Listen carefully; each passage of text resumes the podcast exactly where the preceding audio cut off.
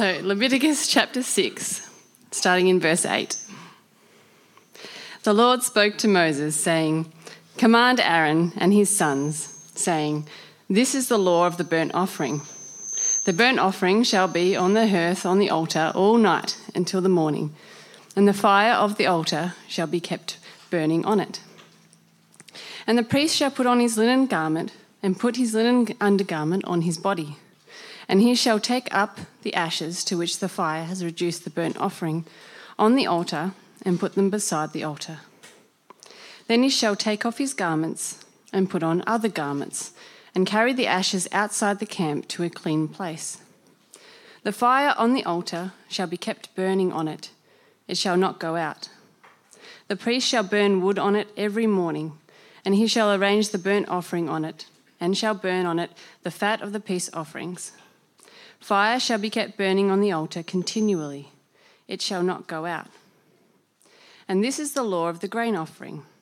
The sons of Aaron shall offer it before the Lord in front of the altar. And one shall take and one shall take from it a handful of fine flour of the grain offering, and its oil and all the frankincense that is on the grain offering, and burn this as a memorial portion on the altar a pleasing aroma to the Lord.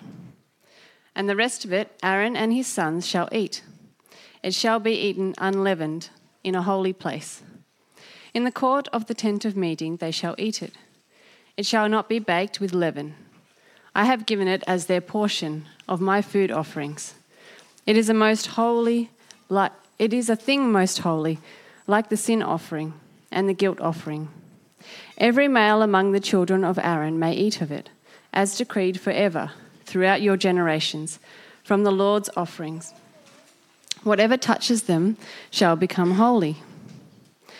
The Lord spoke to Moses, saying, This is the offering that Aaron and his sons shall offer to the Lord on the day when he is anointed a tenth of an ephah of fine flour as a regular grain offering, half of it in the morning and half in the evening. It shall be made with oil on a griddle. You shall bring it well mixed in baked pieces like a grain offering, and offer it for a pleasing aroma to the Lord. The priest from among Aaron's sons, who is anointed to succeed him, shall offer it to the Lord, as decreed forever. The whole of it shall be burned. Every grain offering of a priest shall be wholly burned, it shall not be eaten the Lord spoke to Moses, saying, Speak to Aaron and his sons, saying, This is the law of the sin offering. In the place where the burnt offering is killed, shall the sin offering be killed before the Lord. It is most holy. The priest who offers it for sin shall eat it. In a holy place it shall be eaten, in the court of the tent of meeting. Whatever touches its flesh shall, shall be holy. And when any of its blood is splashed on a garment, you shall wash that on which it has, was splashed in a holy place. And the earthenware vessel in which it is boiled shall be broken. But if it is boiled in a bronze vessel, that shall be scoured and rinsed in water. Every male among the priests may eat of it. It is most holy. But no sin offering shall be eaten from which any blood is brought into the tent of meeting to make atonement in the holy place. It shall be burned up with fire. This is the law of the guilt offering. It is most holy. In the place where they kill the, the burnt offering, they shall kill the guilt offering, and its blood shall be thrown against the sides of the altar, and all its fat shall be offered the, ta- the fat tail, the fat that covers the entrails the two kidneys and the fat that is on them at the loins, and the long lobe of the liver, liver that he shall remove with the kidneys. The priest shall burn them on the altar as a food offering to the Lord. It is a guilt offering. Every male among the priests may eat of it. It shall be eaten in a holy place. It is most holy. The guilt offering is just like the sin offering. There is one law for them the priest who makes atonement with it shall have it. And the priest who offers any man's burnt offering shall have for himself the skin of the burnt offering that he has offered. and every grain offering baked in the oven, and all that is prepared on a pan or a griddle, shall belong to the priest who offers it. And every grain offering, mixed with oil or dry, shall be shared equally among all the sons of Aaron. And this is the law of the sacrifice of peace offerings that one may offer to the Lord. If he offers for it, sorry, if he offers it for a thanksgiving, then he shall offer with the thanksgiving sacrifice unleavened loaves mixed with oil, unleavened wafers smeared with oil, and loaves of fine flour well mixed with oil. With the sacrifice of his peace offerings for thanksgiving, he shall bring his offerings with loaves of leavened bread. And from it he shall offer one loaf from each offering, as a gift to the Lord. It shall belong to the priest who throws the blood of the peace offerings. And the flesh of the sacrifice of his peace offerings for thanksgiving shall be eaten on the day of his offering. He shall not leave any of it until the morning. But if the sacrifice of his offering is a vow offering or a free will offering, it shall be eaten on the day that he offers his sacrifice, and on the next day. What remains of it shall be eaten. But what remains of the flesh of the sacrifice on the third day shall be burned up with fire. If any of the flesh of the sacrifice of his peace offering is eaten on the third day, he who offers it shall not be accepted, neither shall it be credited to him. It is tainted and he who eats of it shall bear his iniquity. Flesh that touches any unclean thing shall not be eaten, it shall be burned up with fire. All who are clean may eat flesh, but the person who eats of the flesh of the sacrifice of the Lord's peace offerings, while an uncleanness is on him, that person shall be cut off from his people. And if anyone touches an unclean thing, whether human uncleanness or an unclean beast or any unclean, detestable creature, and then eats some flesh from the sacrifice of the Lord's peace offerings, that person shall be cut off from his people. The Lord spoke to Moses, saying, Speak to the people of Israel, saying, You shall eat no fat of ox or sheep or goat. The fat of an animal that dies of itself, and the fat of one that it is torn by beasts may be put to any other use, but on no account shall you eat it.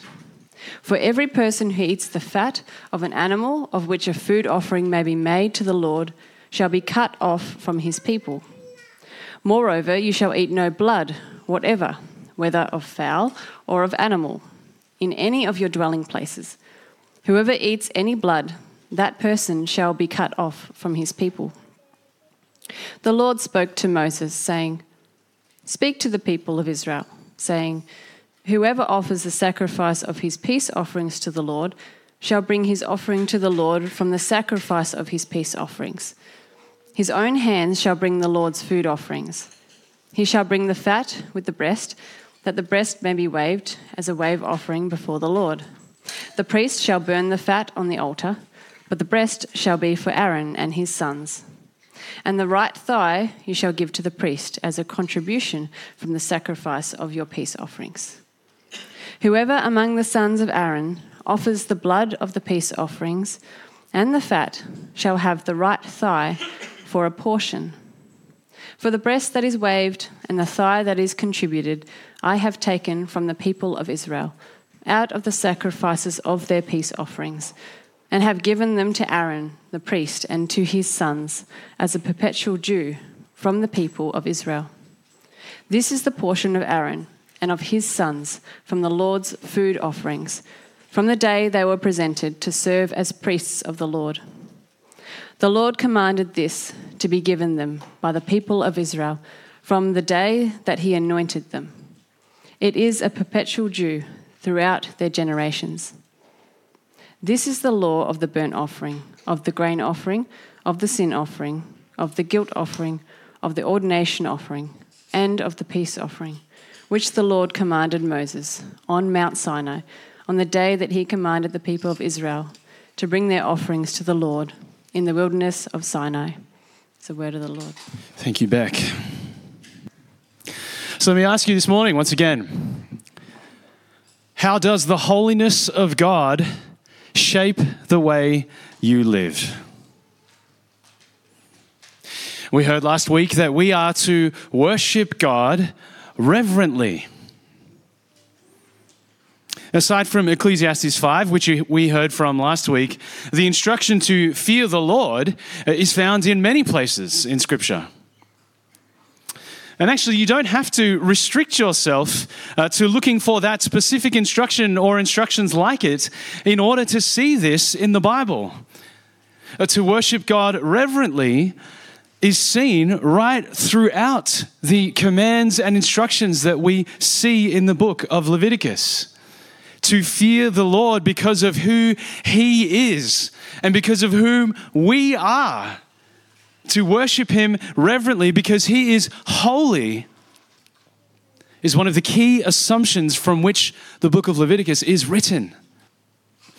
Uh, we've seen uh, in the first five chapters of the book, uh, as we've looked at uh, the, the five different uh, offerings the burnt offering, the grain offering, the peace offering, the sin offering, and the guilt offering.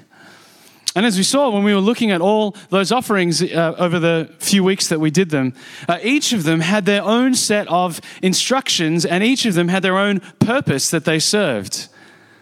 A reverence could be seen in the very instructions themselves. The offering had to be unblemished. It had to be the best of the flock or the crop.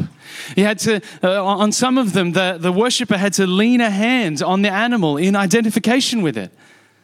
These offerings, they had to be executed as the Lord instructed. And in each of them, God's people recognized that they were unable to enter God's presence unless He Himself made it possible. This morning's passage gives instructions for those same five offerings again, but this time with a particular focus on what the priests were meant to do with them. And the reason the priests are mostly the focus of the instruction is because the, this section highlights the holiness of God. And in the whole sacrificial system, the priests played a key role in ensuring God's holiness was to be properly revered. As we work our way through this passage, uh, I don't have any specific headings or points for you like I normally do, but I hope to draw out of the text some theological truths that are fulfilled in the new covenant in Jesus and that apply to us today. Now, this passage is fairly clearly marked into its various sections with uh, either the phrase, the Lord spoke to Moses, saying, or this is the law of the such and such offering. I don't know if you noticed that as uh, Beck read through that this morning. Now, if you look through the passage and see those markers, you'll find them in verse 8, verse 14, 24, verse 1 of chapter 7, and in verses 11, 22, 28, and 37. If you're very quick at reading and skimming, then I'm sure you could have followed that. If you look at uh, the, these divisions, we see that the instructions uh, are in the order of the burnt offering, the grain offering, the ordination offering, the sin offering, the guilt offering, and finally the peace offering with several other instructions.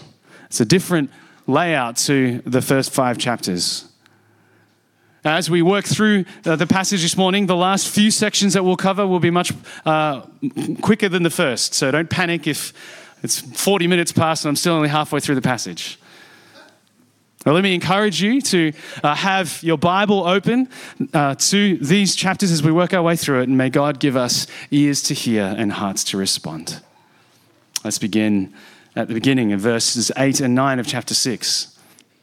Our first section opens with a phrase that uh, going to be repeated, as I said, through these chapters. The Lord spoke to Moses, saying, Command Aaron and his sons, saying, This is the law of the burnt offering.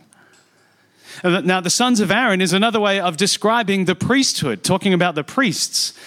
And they were always taken from the tribe of Levi. Kids, does anyone remember how many tribes in the tribe of Israel there are? Sorry, in the nation of Israel there are? Yeah?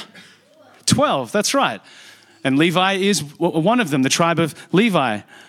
And Aaron was also of the tribe of Levi, and this phrase, the sons of Aaron, came to be used to refer to the priests. And as we've seen over the last few weeks, the priesthood were responsible for these offerings, and these offerings were also how they got their living. They did not have a portion of land. They did not have uh, things that, uh, uh, animals that they kept. And the first offering God gives instruction on here is the burnt offering. As I mentioned before, the order is slightly different, uh, with the peace offering uh, coming last instead of third, as it does in the first five chapters of Leviticus. But for both of these, the burnt offering is first. Now, there could be various reasons for this. Uh, but you might remember when we uh, first looked at chapter 1 several weeks ago that the burnt offering was commanded by God to be offered up twice a day by the entire nation, every single day. Two lambs were to be offered up as a burnt offering on behalf of the whole nation. It seems that the reason for this was to show how the atonement, because again, we remember in chapter 1, uh, the, the, the offering was given as an atonement for sin, was necessary for Israel to be able to approach our holy God. And the total and complete sacrifice of the burnt offering was required by all who worship him. And this is, of course, no less true today, is it? For those of us who hope to stand in God's presence and experience not his wrath, but his grace, and for our living sacrifice offerings, which, uh, as we've seen over the last few weeks, Paul takes the language in Romans 12 to say, offer your lives as a living sacrifice. In order for God to receive those and accept those as a pleasing aroma to Him, it requires nothing less than atonement for our sin and an offering of our whole selves. atonement received by grace through Jesus' sacrifice, and our lives offered up entirely, completely in worship. As my theology lecturer used to say, salvation is the free gift that will cost you everything. The burnt offering was a reminder of this as we read in this first section and see, especially in verses 9 and 13. The fire of the burnt offering was to be kept burning on it. It burnt all through the night and all through the day. The fire was to never go out. Can you just imagine that? The fire was to never go out. Not only was it going to uh, cost at minimum two lambs every day, but also the wood to keep them burning all day and all night. And priests tending to it, making sure that it does not go out. Well, so it is with us. Our sacrifice of worship in our lives to God does not stop. Do you recognize that? We do not walk away from this gathering of God's church and suddenly stop living for Him, suddenly stop offering our lives of worship to Him. When we go to sleep, we do it in worship. When we go to work, we offer it in worship. When we eat, we do it in worship. When we brush our teeth, which, like the burnt offering, you should do twice a day, we do in worship. When we read a book, we do it in worship. When we go into surgery, we do it in worship. When we watch a TV show, we do it in worship. When we think, when we feel, when we respond, when we converse with other people, we do it in worship. Brothers and sisters, do we live with the conscious reality that everything we do in life is offered up to Him in worship? I could have kept going on that list, but I probably would have started to get to some activities that I'm sure you can probably also think of that couldn't be classed as worship. Things which, on the contrary, we would need to confess and ask forgiveness for. Do we treat our lives with the kind of care and devotion to our worship of God that we see in this passage? Notice how the priests had to take such great care when handling even the ashes from the burnt offering. You see in verses 10 to 11, as, as he removes the ashes from the altar, he needs to be wearing his linen garment, his priestly robes. And then when he carries it out of the court of the tabernacle, he must take those off and put on other garments. Throughout the book of Leviticus and in the sacrificial system, we see a separation of the sacred and the common. We're going to see another example of that later. There is a recognition that what is set aside as holy by God is not to be trifled with, is not to be treated casually or flippantly. Do we pay the same kind of attention to our lives of worship? Yes, we don't have a sacrificial system. In the new covenant, there is no separation of the sacred and the common, but in, in many ways, uh, that, that should make us more terrified. Our whole lives, everything of ours, is devoted to the Lord in worship church buildings and pulpits, this, this music stand, this microphone, uh, contrary to what some people might think, they are not somehow more sacred and holy. Surely recognizing that our God is holy, that we worship Him in, in, His, uh, by His grace and according to His commands, recognition of His holiness should cause us to worship with devotion and reverence. Recognizing that He has made us holy ought to cause us to take the utmost care in how we live our lives in worship. The Apostle Peter, channeling the language and ideas of Leviticus, says in 1 Peter 2, verse 9, But you are a chosen race, a royal priesthood, a holy nation, a people for his own possession, that you may proclaim the excellencies of him who called you out of darkness into his marvelous light. You see, the church is now the priesthood. We are all, so to speak, of the tribe of Levi. We are the holy nation. And as we offer up our lives as living sacrifices, we are reminded that because of Jesus, the Lord receives our offerings as a pleasing aroma to Him. The atonement for our sin that is given because of Christ's perfect sacrifice will never go out. You will never be able to put that out. His sacrifice, His atonement for you will not fail. And we can have confidence in our faith and in our offerings of worship, in our devotion to God because of that.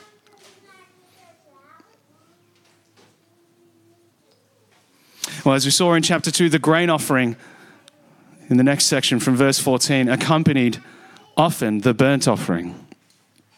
As we saw then, it probably carried with it this sense of tribute, this sense of bringing a gift to a more powerful entity a, a recognition that they, they were coming to one greater than them.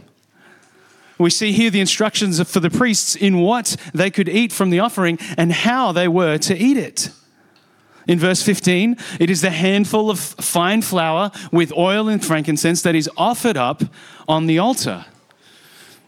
And in verse 16, we see that the rest of the offering uh, is eaten. It is eaten unleavened in a holy place. Now, leaven, kids, this might be a bit tricky. Does anyone remember what leaven is? Oh, you want to take a stab? What if, uh, no, I said kids. uh, what, if, what if I told you it was similar to yeast? Would you know what that is? Bit tricky. Oh, looks like we need to do some more cooking classes together. So, leaven, like yeast, is something that you put in bread which helps make it rise. All right? So, if you ever had flat bread or you know, pita bread or that kind of thing, that doesn't have any leaven in it. That's why it's flat, that's why it doesn't rise, that's why it's not airy. Now, leaven in, in the ancient world, in, in the time of Israel, was probably seen as something which corrupted and caused uh, decay and additionally, pagan sacrifices that were often offered included leaven. Uh, we, we know that this is how it came to be thought of, and we see evidence of this in the New Testament, right? Jesus himself warns his disciples about the leaven of the Pharisees. Paul talks about uh, making sure that you, the leaven doesn't work its way through the whole lump. It is seen as a corrupting agent, it is seen as something which influences others into sin. And though we don't know for sure that that's why the bread was unleavened, it would certainly make a lot of sense. Especially because, as we see in verses 16, 17, and 18, that these grain offerings are holy. It must be eaten in a holy place in the court of the tent of meeting. You can't take it home to eat it. It is, as verse 17 tells us, a thing most holy, like the sin and the guilt offering. And as verse 18 tells us, whatever touches them shall become holy. Once again, what we see here is that even with the grain offering, great care was to be taken in how it was offered up because God is a holy God. He's not to be trifled with, He's not to be treated lightly, He is to be feared and revered. Now, there's lots of debate and confusion about uh, why verse 18 means, uh, by, uh, sorry, what eight, verse 18 means by anything that, that touches them shall become holy. As we'll say, uh, as we'll see later in these chapters, there are examples of where it goes the other way. Now, I don't profess to have an ironclad answer for you, but it seems to me like this action of God making people holy through uh, their contact with holy things is one that we see in Scripture. So, Isaiah, for example, in chapter 6, is cleansed when the seraphim touches his lips with burning coal from the altar. And of course, the ultimate example what happens to the sick and the diseased? What happens to the unclean when they come into contact with Jesus?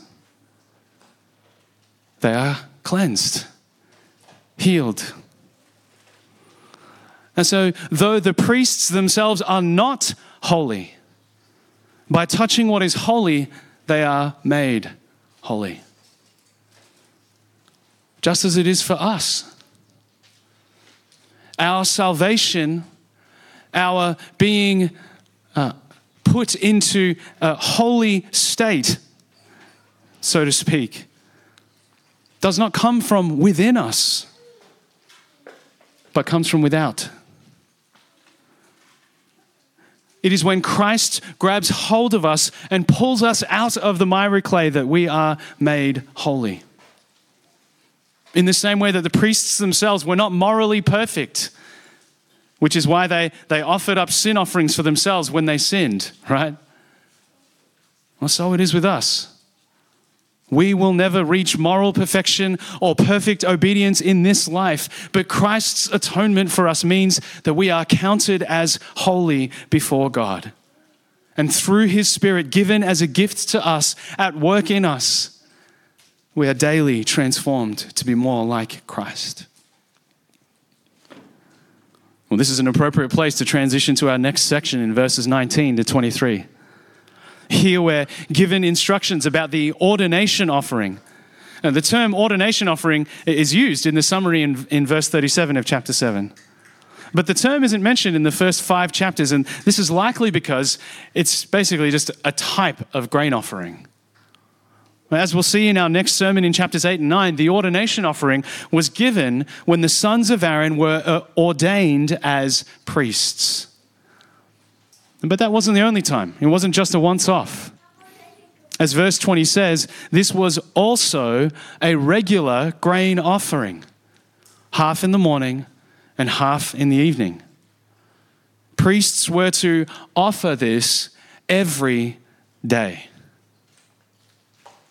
Every day. Why? Well, if you look at verse 23, you'll see that the whole offering was burned and none of it was to be eaten. Similar to the burnt offering. And as we saw a couple of weeks ago, when a priest offered up a sin offering for himself, he didn't eat any of it. So it seems like this grain offering, this ordination offering that the priest offered up on the day of their ordination and every day after that, was to atone for their own sin. The priest had to offer up a sacrifice daily for his sin. Imagine that constant reminder as someone who was meant to be holy in their devotion and service to the Lord. Imagine being in that position, knowing that that is your role to, to, to serve God in this way, to, to treat with care the holy things. The ones who were anointed for this task and set apart for it had to continually offer up this grain offering. Thanks be to God that we have an even better high priest. Thanks be to God that we have one who didn't have to offer up anything for his sin because he had none, and who offered up himself for us once for all, so that we would not have to keep doing so.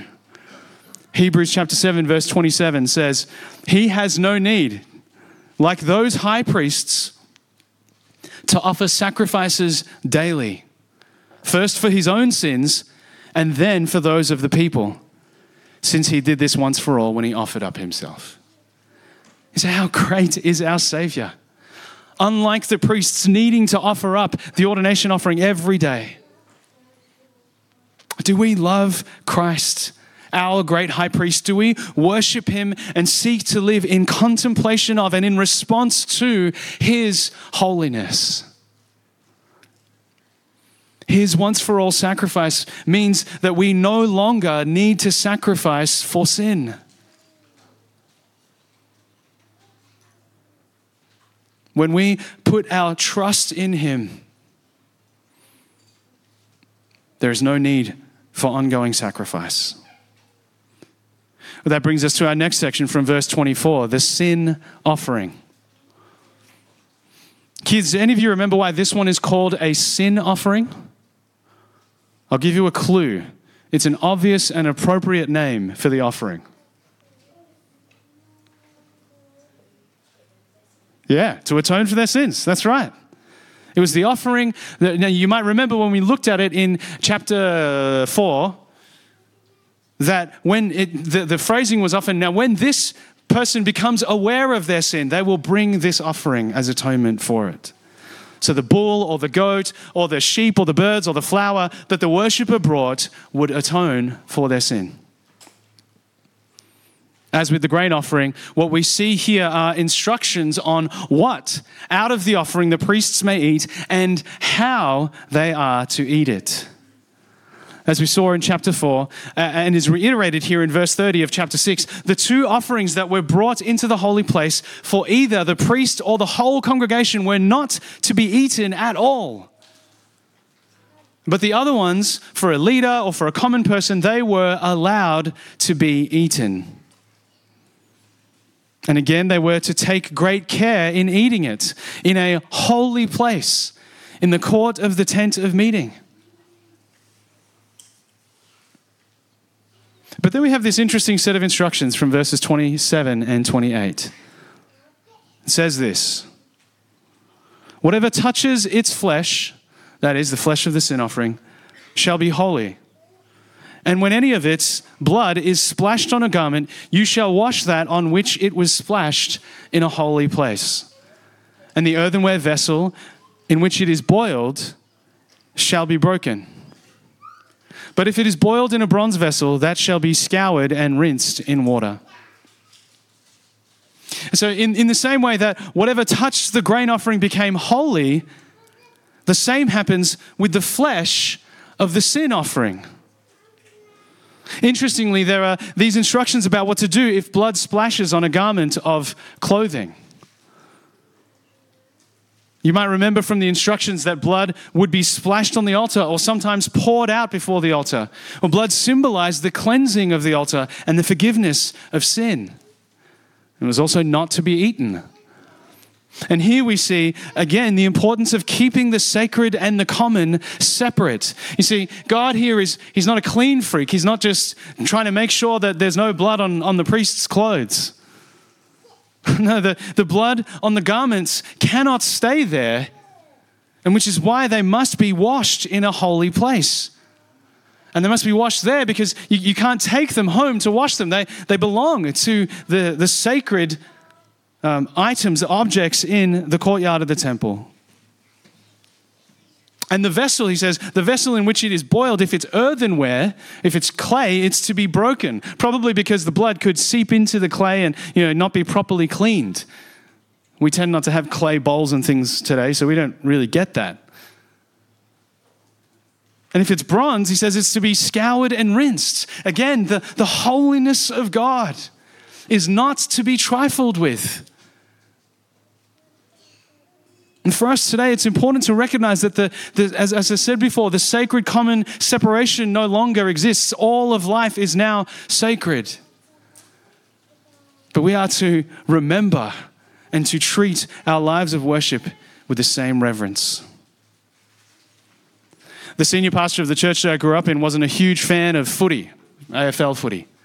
He used to say, I'd rather be in church than watching a bag of wind being kicked around a field of grass. I agree.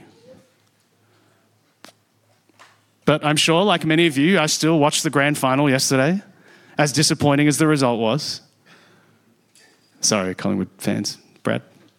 Brad. Or at least some of it.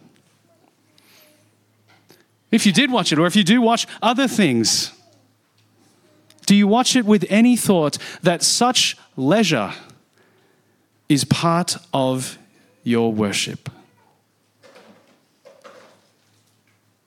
Have you had any solemn reflection about how such activities find their place in your offering of a living sacrifice to the Lord? See, the issue is not whether we are allowed to engage in these morally neutral activities. The question is do we approach life with the same reverence for the holy? The difficulty for us, as mentioned, is what that looks like. For Christians, we must look to Christ. As we heard last week, if you're going to worship God reverently, you must worship Him through Christ. To worship God through Christ means to look on His holiness, to look on His loveliness, to receive and respond to His grace, to see His perfection, to see His sacrifice, and to live in total surrender. Reverence and care, acknowledging and worshiping God recognizing His holiness is far more than being about how we do certain things. It is about far more than simply saying, well, to be reverent, we must sit quietly when we are in church. It is about far more than whether we, we speak or, or talk or pray in a certain way. It is about giving and doing everything for Christ and through him. To return to the Apostle Peter's letter, it says this in verses 4 to 5 of chapter 2. As you come to him, a living stone rejected by men, but in the sight of God, chosen and precious, you yourselves, like living stones, are being built up as a spiritual house to be a holy priesthood to offer spiritual sacrifices acceptable to God through Jesus Christ. Church, may we offer spiritual sacrifices acceptable to God through Jesus Christ. Well, as was the case earlier in the book, next comes the guilt offering. Again, it is most holy. Again, the instructions are basically the same as we saw in chapter 5. And again, we saw that we see that it's the priests who can eat the offering and they must eat it in a holy place. It is most holy. Well, the similarities of this make sense, seeing as in verse 7 uh, we read that the law for the sin and the guilt offering is the same. Uh, there are some differences between them, which I mentioned a few weeks ago, and I encourage you to do your study in that. But by and large, they, the sin and the guilt offerings address the issue of bringing an offering for atonement for a specific sin. Now, something Robin pointed out to me after I preached on these offerings in chapters 4 and 5 was that this act of bringing a sin or a guilt offering was very obviously a public act. You, you can't sneak into the courtyard of the tent of meeting, especially if you're leading a bull. It's right in the center of the camp. Now, people aren't necessarily going to know the, the specific offering that you're bringing the bull or sheep or goat or birds or flour for. But you can imagine, as people made their way towards the court of the tabernacle, the people might have wondered, oh, I wonder why Shelley's bringing that bird. I wonder what she did this week. Or perhaps even they might suspect that it's, it's for a sin that was fairly obvious, or maybe even something they'd committed against you, and you think, oh, I know what that's for. Yeah. There's an important lesson in this for us today. You see, confession of sin is not only a private act, it is certainly that. But it is more than that. As James reminds us in his letter, in James 5:16, we are to confess our sins to one another. So, not only is our question, how often do you confess your sin to the Lord? But it is also, how often do you confess your sin to a trusted brother or sister in Christ? When we take our sin seriously, when we take the holiness of God seriously, and when we see that our sin no longer condemns us in Christ because He has atoned for it, then its power to shame us into keeping it hidden is broken. Brothers and sisters, think about why you would not do this. Why would you not confess your sin to others? My guess for most of us is because we feel ashamed. It's because we don't want other people to know. I'm not saying you have to come up here and take the microphone and tell everybody at the end of this. But the Lord tells us to confess our sins to one another. And one of the things that does is it breaks the power of shame. It reminds us, as, as our brother or sister is able to, to remind us of the truth, the wonder, the glory of the grace of the gospel, to be able to say, You are forgiven. Even if it's not a sin against them, they can extend to you the forgiveness that God extends to you in Christ. Brothers and sisters, if you feel stagnant and stuck in your growth, confess your sin to another. Just like a mushroom, if you keep your sin hidden in the dark, it will grow. If you bring it out into the light, its power will shrink. Confess it before God. Confess it before one another because He has taken away the sting and the shame of your sin.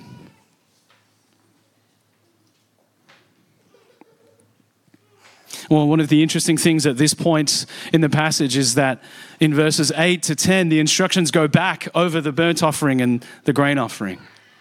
We read that the skin of the burnt offering, which wasn't burnt up, along with the rest of the animal, was to go to the priest. And animal skins, uh, they were used for things like containers.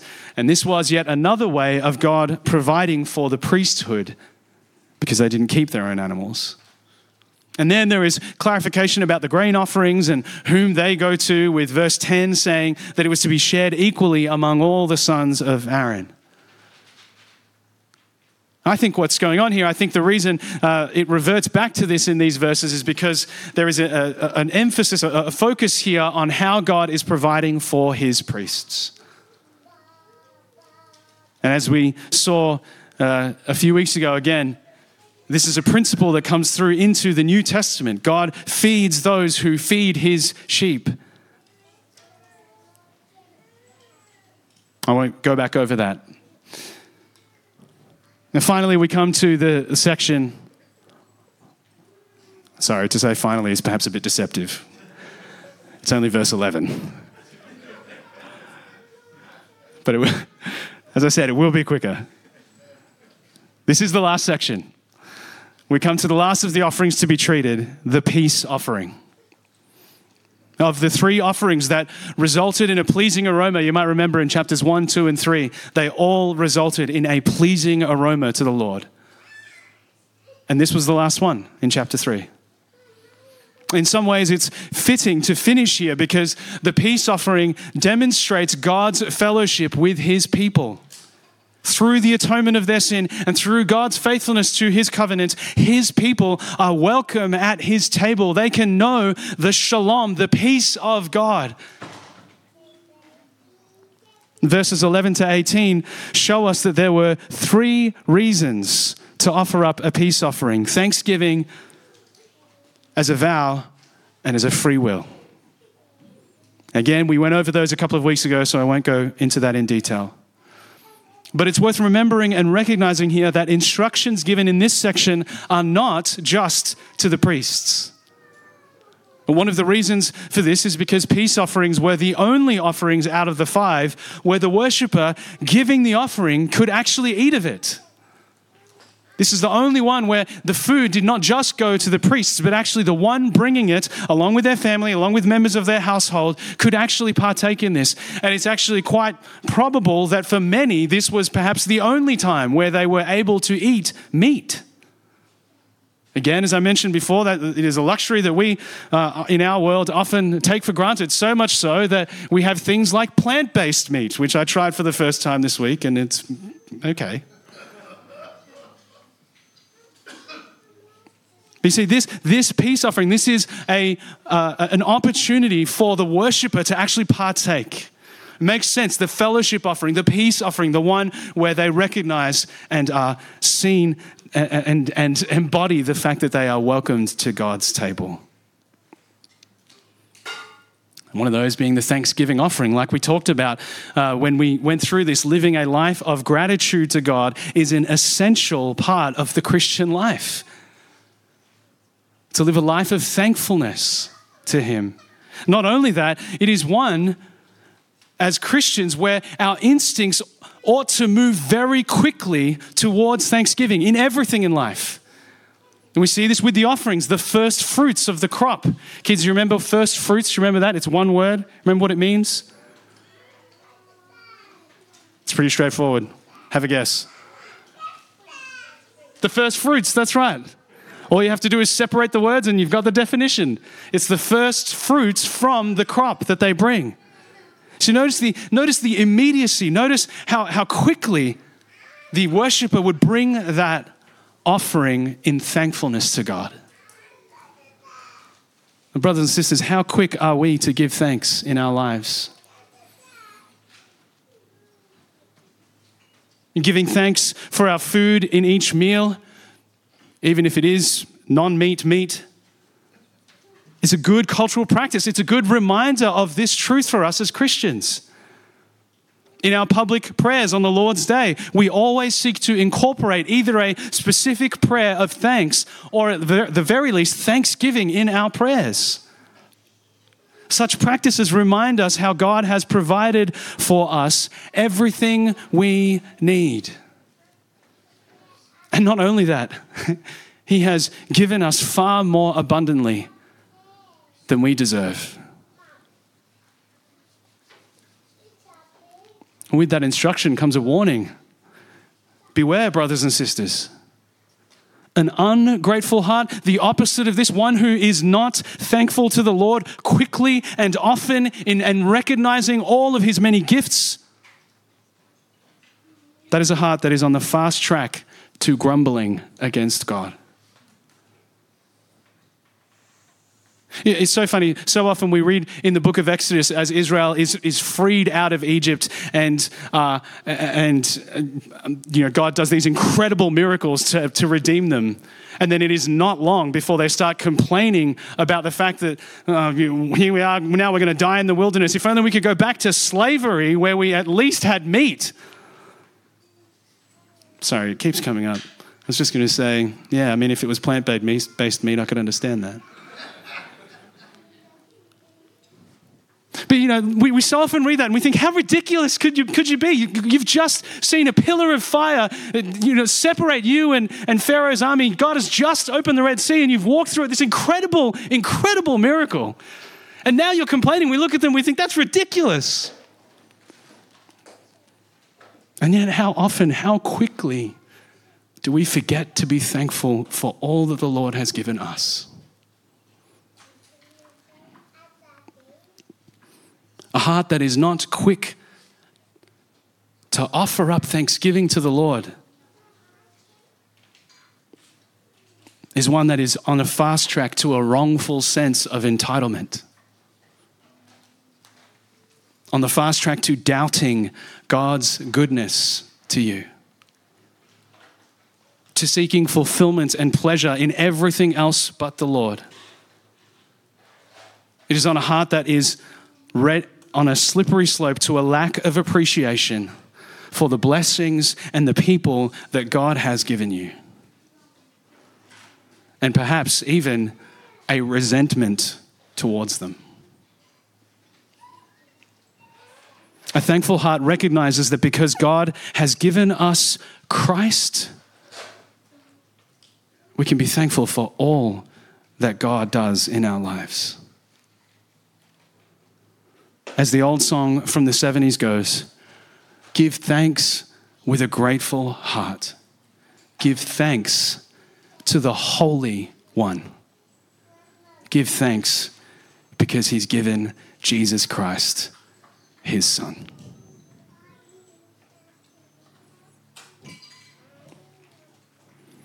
Well, in verses 16 to 18, we have these curious instructions about how long the worshippers had to eat the offering before it had to be burned. If it was a thanksgiving offering, then it must be eaten on the day it was offered. Perhaps again, tapping into that immediacy of thankfulness. If it was a vow or free will offering, they had till the next day. Again, this is one of those details that is not explained for us. There, there could be many reasons why this is the case, we're just not given. At least one plausible option, I think, which has application also for us today and is echoed by Jesus, is that in eating it on the day it is offered, the worshiper demonstrates their trust in God's provision for each day. Just like the Israelites, when they were roaming the wilderness, were told not to collect more manna than they needed for the day because they needed to trust that God would provide for the very next day. So too, we depend on God for all that we need each day. But look at the end of verse 18. It is tainted, and he who eats of it shall bear his iniquity. Obviously, to break this rule was a sin. To eat it beyond that day or to be, eat it on the third day for the thanksgiving and the, the free will and the vow offerings was a sin. And perhaps we get a hint of the reason from the next section. Let's read from verse 19. Flesh that touches any unclean thing shall not be eaten, it shall be burned up with fire. All who are clean may eat flesh but the person who eats of the flesh of the sacrifice of the Lord's peace offerings, while an uncleanness is on him, that person shall be cut off from his people. This time, the flesh from the offering that the worshiper was allowed to eat could be contaminated. It wasn't like the most holy offerings that the priests were allowed to eat, which made them holy. The flesh of this offering, if it came into contact with something unclean, was no longer fit to be eaten. It had to be burned. And that unclean thing could be the person given the offering. As verse 21 tells us, that could be from touching something unclean. And we'll get more into that in clean and unclean later on in the book of Leviticus. This wasn't a small thing. Look how serious the penalty was at the end of both of verse 20 and verse 21. They were cut off from their people. Being cut off from the people referred to either exile or death. It happened in different ways, but the result was the same. They were cut off. It was a severe penalty. And once again, this, this time for the common people, the holiness, holiness of God was highlighted. The distinction between holy and unholy, clean, unclean, sacred, common. As I hope you've picked up right throughout these chapters, this is not something to take lightly.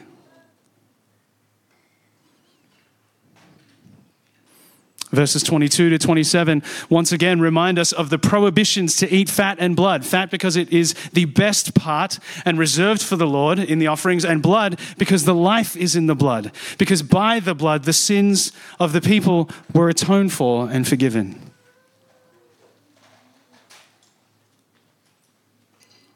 Again, I won't go over the details of that, having done it before, but I hope we are grasping the severity of this.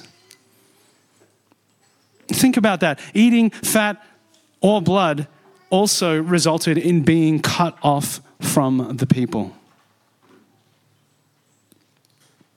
Over and over again, we are reminded of the holiness of God and the seriousness of our worship.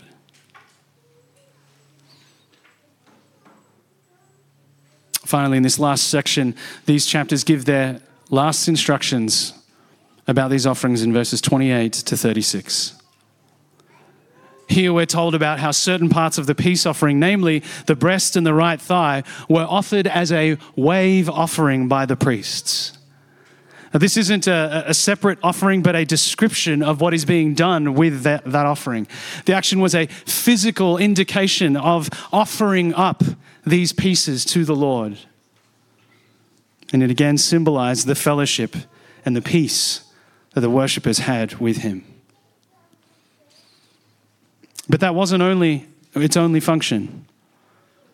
Verses 34 to 36 tell us that the Lord specifically marked this part of the offering out to be an ongoing provision for the priests.